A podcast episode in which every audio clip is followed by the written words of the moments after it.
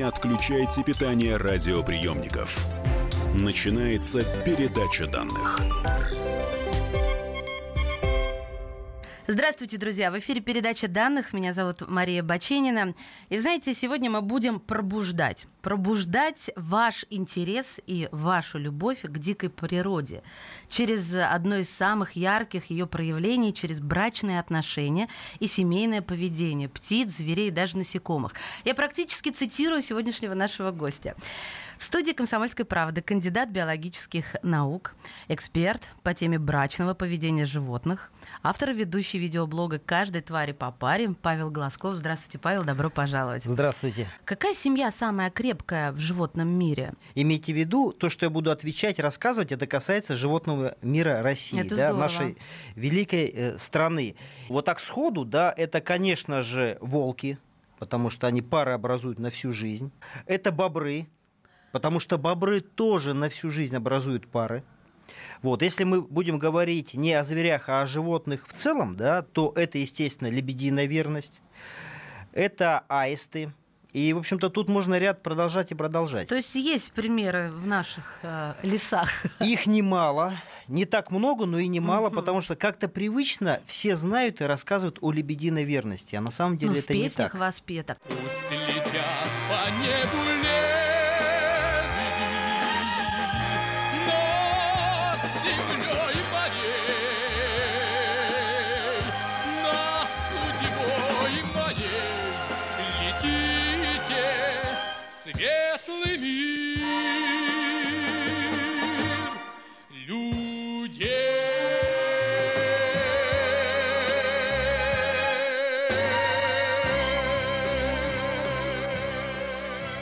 Слушайте, а где больше э, примерных матерей? Среди птиц, э, среди млекопитающих, зверей, рыб или, может быть, даже в насекомом мире? Это, конечно же, птицы и звери.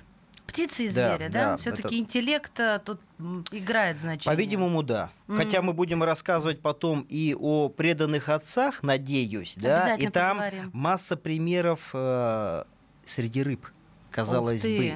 Готовилась к программе и прочитала про рыбу-удильщика. Но она, по-моему, в наших водах не Нет, к обитает. сожалению, да, нет. но все знают эту жутко страшную глубоководную рыбу еще со времен Очакова и покорения Крыма, как лохматых там э, эр. То есть рыбу, у которой над головой что-то в духе удочки. И вот смотрите, у нее самец, рожда- вот он просто рождается для того, чтобы продолжить род. Он рождается маленьким, тщедушным, он вообще ни на что не способен. И он подплывает к самке, вот к этой страшной женщине. Огромный, кстати. Да, да. Она его в тысячу раз. Слава богу, она огромная, он ее не может разглядеть, видимо, с первого раза, иначе бы закончился на этом, видимо, роман. Он выгрызает в ней, это я своими словами передаю, некое углубление, туда интегрируется и срастается с ней, и живет в ней как, э, ну, можно сказать, как паразит, только с одной целью, чтобы сохранять сперму, да, чтобы для, для Выдает в ее организм Вот периодически сперму, да. Вот меня природа иногда удивляет. Шутница с большой буквы «Ш». Слушайте, э, как она меня, профессионального биолога, постоянно удивляет. Чем? Вот своей необычностью, своей уникальностью, своей красотой и своей любовью. И вот проявлением чувств материнства прежде всего. В природе кто лучший защитник среди матерей? Вы знаете, вот э, если мы будем говорить о материнстве, да, вот об этом чувстве, то есть тут любая мать защищает свое потомство до последнего. Мать во время э, материнства, да, она у, у нее инстинкт самосохранения подавлен, да, поэтому она за свою жизнь вообще не боится. Например, лосиха, да, потенциально она, естественно, боится медведя того же. Вот видите, э, дикая природа как пере- пе- переплетена. Да, так да. вот, защищая своего лосенка, она может ударом копыта убить, проломить череп медведю. Да? То есть мать стоит до последнего. И вот здесь мы, опять же, э, подхожу к вашему вопросу да, о безопасности. Сразу радиослушателей хочу предостеречь. Ни в коем случае, если вы в природе видите детеныша, пытаться к нему подойти. Это опасно не только для здоровья, но и для вашей жизни. Поэтому, если вы пошли за грибами, увидели маленького, чудненького, рыженького лосенка, уходите оттуда. Не потому надо что распускать розовые слюни и ни прочее. в коем случае вещи. пытаться сфотографироваться с ним в обнимку, потому что понятно, как любой ребенок, да, он доверчив, он может к вам подойти, вот, позволить себя погладить, но где-то рядом есть мать. Если вы идете в лес за грибами, за ягодами, вот ни в коем случае не идите тихо. Почему-то в человеке сидит такой инстинкт, Подкрас. Вот даже не подкрасться, надо по лесу идти тихо, чтобы меня медведь не услышал. Понимаете, это грубейшая ошибка, потому Они что медведь вас, если бы он захотел, он бы вас услышал, подкараулил и скушал. И у нас бы тогда пачками бы грибники исчезали. Да?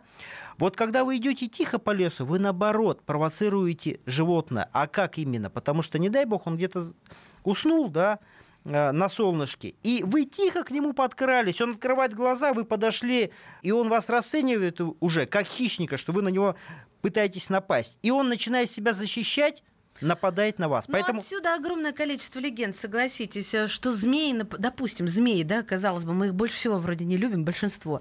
Змеи сами нападают. Да никогда в жизни змея не Никогда. нападает. Только потому, что вы наступили в ее ареал безопасности. Она вас расценивает как врага. Или на нее наступили. Потому что где листва, где есть вода, где есть тенек, там всегда есть змейки. От змеек до змей, правильно? Поэтому надо это понимать. Так же с медведями. Так и есть, да. Поэтому совет. Идете в лес за грибами.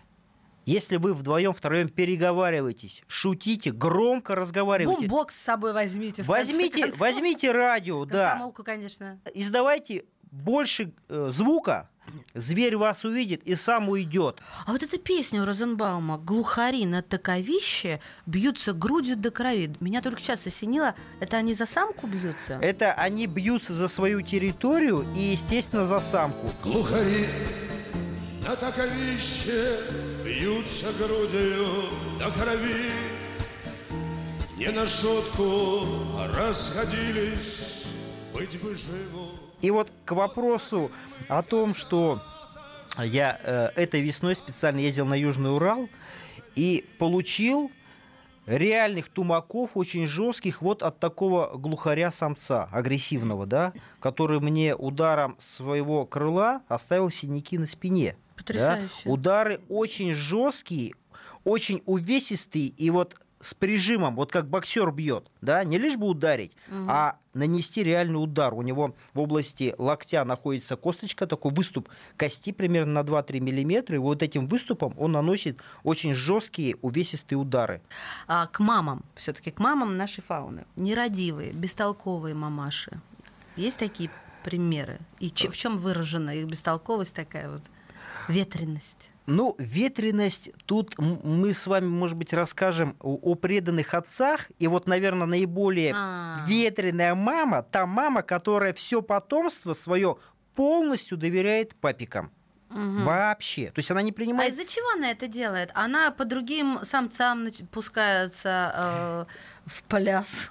Или же просто заложена так природа? Она просто уходит и продолжает себе спокойно жить. Да, так и есть. Да? Так и есть. Причем она может, э, скажем так, осчастливить двух-трех папиков, Так. осчастливить и, и, и улететь Вы знаете, на вот юга. это- вот эта лебединая э, верность, там же э, были исследования генетические, что у э, самки э, рождаются от разных э, Так и есть, да. ле- лебедей, да, а только п- а папе она одному доверяет заботиться об этих Это факт. яйцах. Это да? факт. Вот это как-то выглядит Выглядит, да, с нашей точки зрения С нашей не точки очень зрения. порядочно, да, но с точки зрения, конечно, э, биологии, в частности генетики, это, конечно, э, генетическое разнообразие прежде всего, потому что она вот всю жизнь, да, при хорошем стечении обстоятельств, она вот живет с одним самцом, да. Тут вот для разнообразия Биолог Павел Глазков, друзья мои, э, мы продолжим э, эту занимательнейшую тему. Ну, я, конечно, сейчас вы слышите нотки иронии, тем не менее, я серьезно стараюсь быть. Ну, Смущаюсь, уж понимаете, люди взрослые. В общем, мы продолжим про семьи фауны России через несколько мгновений. Не отключайте питание радиоприемников. Идет передача данных.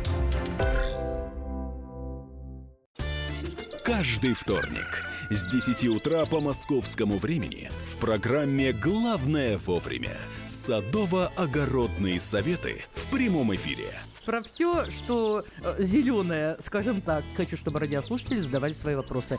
Большой эксперт. Самая удачная находка для всех работников мотыги и лопаты. Тетя Таня Кудряшова. И дети меня зовут мать всего зеленого. Вот такая петрушка на радио «Комсомольская правда». Слушайте и звоните по вторникам с 10 утра по московскому времени.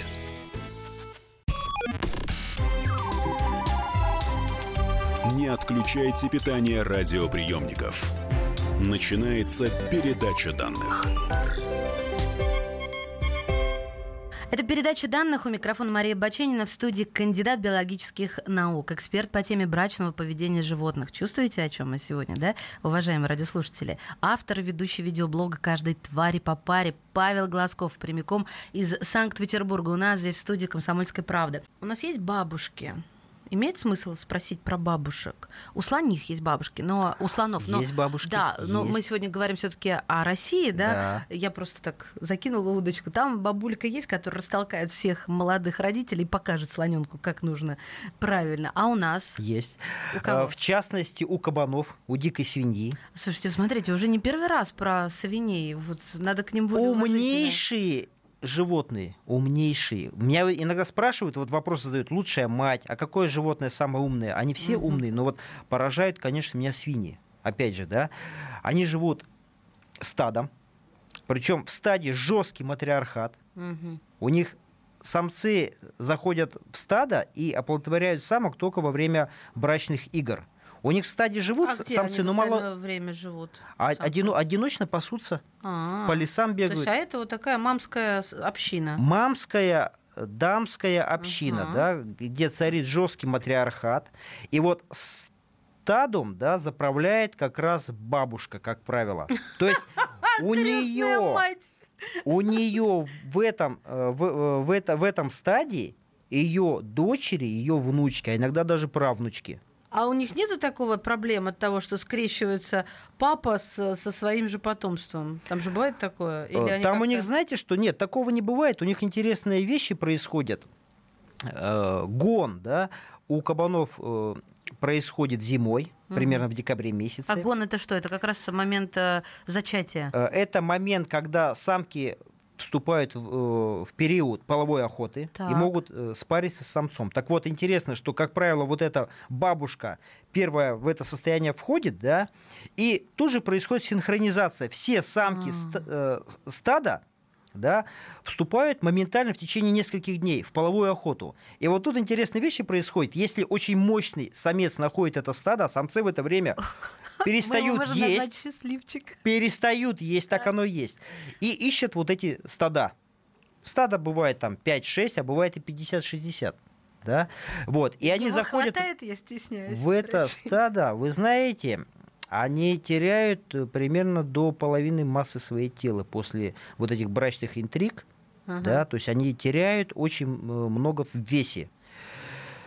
Э, Были ли или нет смертельные случаи, то есть он просто помирал, такого я не знаю, да? Знаете, есть эти мыши какие-то, забыл, как их Есть. название, которые помирают. Они Есть, никак да, но- остановиться не могут. Да, но мы, мы говорим о России, Да, да? да, да, я да, да. специально, потому что я хочу и радиослушателям рассказать и показать, насколько уникальна наша природа, природа России, да? Так вот, сикач, он сикачом называется, да, когда заходит в это стадо, он в течение двух-трех дней кроет всех самок. Причем интересно, что после э, спаривания с самкой, да, у самки образуется пробка вагинальная, она блокирует, условно говоря, потенциальное повторное скрещивание. Да вы что, это прям как у пчел, как у пауков.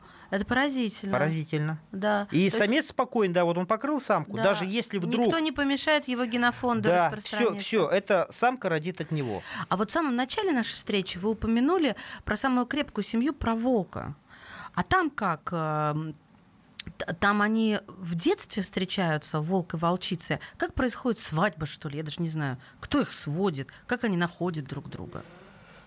Э, Да, по поводу волчьей стаи тоже уникальное явление в природе. Как вы знаете, волки живут стаей. Да. Так вот, право размножаться в стае имеет только альфа-самец и альфа-самка. И ты. потенциально это самые сильные особи. Да? Физически. Физически, именно физически и психологически, потому что мы знаем э, из нашей жизни, что физика, она не всегда, в общем-то, тоже, скажем так, является тем фактором, который, в общем-то, дает вам право быть доминантом, но еще психологически, то есть нужно, в общем-то, психологически э, держать вот это до- доминирование, А да? как они ими становятся альфа-самкой и альфа-самцом? Изначально, конечно, э, с помощью драк, то есть они физически показывают свою силу, да, а Так. дальше, дальше им нужно постоянно удерживать доминирование, потому что в стае зачастую находятся их родные братья и сестры, и все хотят, естественно, стать вот альфа-самкой или альфа-самцом, да. да. Их постоянно сдвигают. И здесь очень интересный момент, потому что когда самца пытаются убрать самцы, самка всегда помогает ему в драке. Она всегда вступает в единоборство с- со своим самцом. И наоборот, если самку пытаются сдвинуть другие самки, самец ей всегда помогает. Они до конца жизни вот эту держат семью. Очень важный момент. А с детьми у них как? Вот э, это же такое их слабое получается звено. Родили своих детей, так их соперники могут и убить. Они куда-то уходят? Нет, не убивает. Они во время родов, то есть уже самка перед родами, э, самец с ней уходит из стаи, вместе организуют, обустраивают логово, так называемое, да, самка рожает там, первые недели самец ее кормит, Мгм.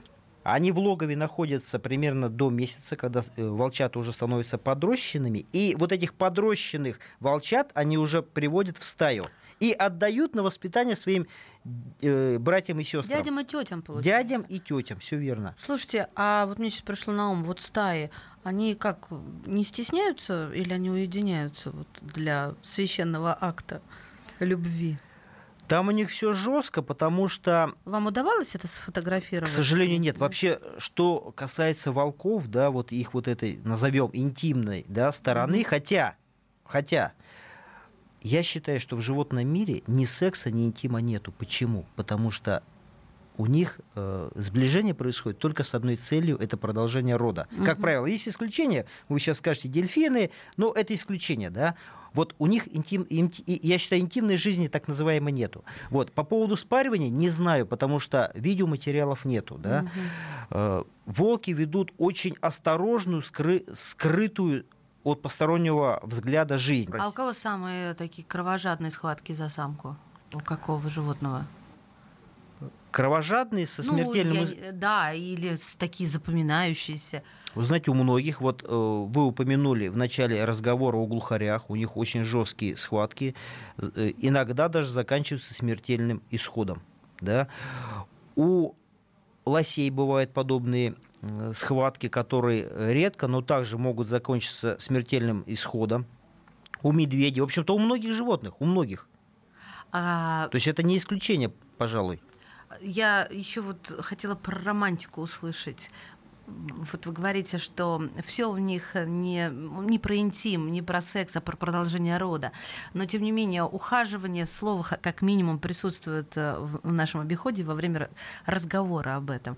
И романтика есть у кого-то? Вы знаете, любое вот это брачное ухаживание, да, я считаю, любое это романтика. Мгм. да, потому что вот опять же мы так возвращаемся, вот, глухари, да, они поют, да, то есть они изначально-то не дерутся, они изначально поют, исполняют свою красивую песню, и они уже потом спускаются на землю, дерутся за самок, и вот пытаются, скажем так, понравиться вот этой рябой, как бы невзрачной самочке, А да. самка как сидит на дереве, на них смотрит э, снисходительно? Там интереснее нет. Э, С рассветом глухари спускается на землю, начинает выяснять отношения друг с другом. Самочки в это время подходят к ним и начинают их подбадривать.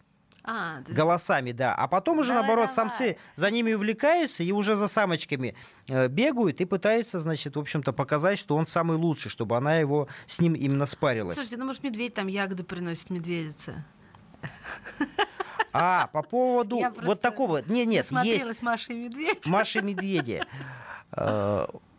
Есть так, такой красивый очень ритуал, ритуал подношения. Вот есть птица такая, называется большая поганка или чомга. Она, кстати, обитает даже на внутренних озерах в Москве. Так, Очень, интересно. красивая птица. Так вот, у них есть рит- риту... Да, поганка, но хотя она безумно красивая. Почему поганка? Потому что, ну, не к столу будет сказано, у нее очень невкусное мясо. По-видимому, из-за хорошо, этого. хорошо, да, так, поэтому мы хорошо. этот момент упустим. Почему поганка? Безумно красивая птица, и вот у них есть ритуал подношения. Ага. Когда самка и самец берут кусочки травы, так на задних лапках, а у них ноги растут как у пингвинов из задней части. Это Мгм. водоплавающая птица, очень ловко плавает, но плохо ходит по суше. И вот они буквально встают на поверхность земли и вот такими прыжками подбегают друг к другу, вытянув шеи и друг другу преподносят вот эти кусочки травы. Называется Как ритуал мило. подношения. Они демонстрируют Это в процессе внимание. ухаживания. Да, это в процессе ухаживания. Слушайте, но, к сожалению, сегодня у нас все, друзья мои. Но э, я вам в самом начале анонсировала и обещание свое сдержу о том, что будет еще и вторая программа о самцах э, и э, о мужской, так сказать, половой жизни в мире фауны, да, и России, естественно. Спасибо большое. Кандидат биологических наук, эксперт по теме брачного поведения животных, автор и ведущий видеоблога «Каждой твари по паре» Павел Глазков сегодня был на «Комсомольской правде». Спасибо огромное. Передача данных успешно завершена. Не отключайте питание радиоприемника. Скоро начнется другая передача. Товарищ адвокат! Адвокат! Спокойно, спокойно. Народного адвоката Леонида Альшанского хватит на всех. Юридические консультации в прямом эфире. Слушайте и звоните по субботам с 16 часов по московскому времени.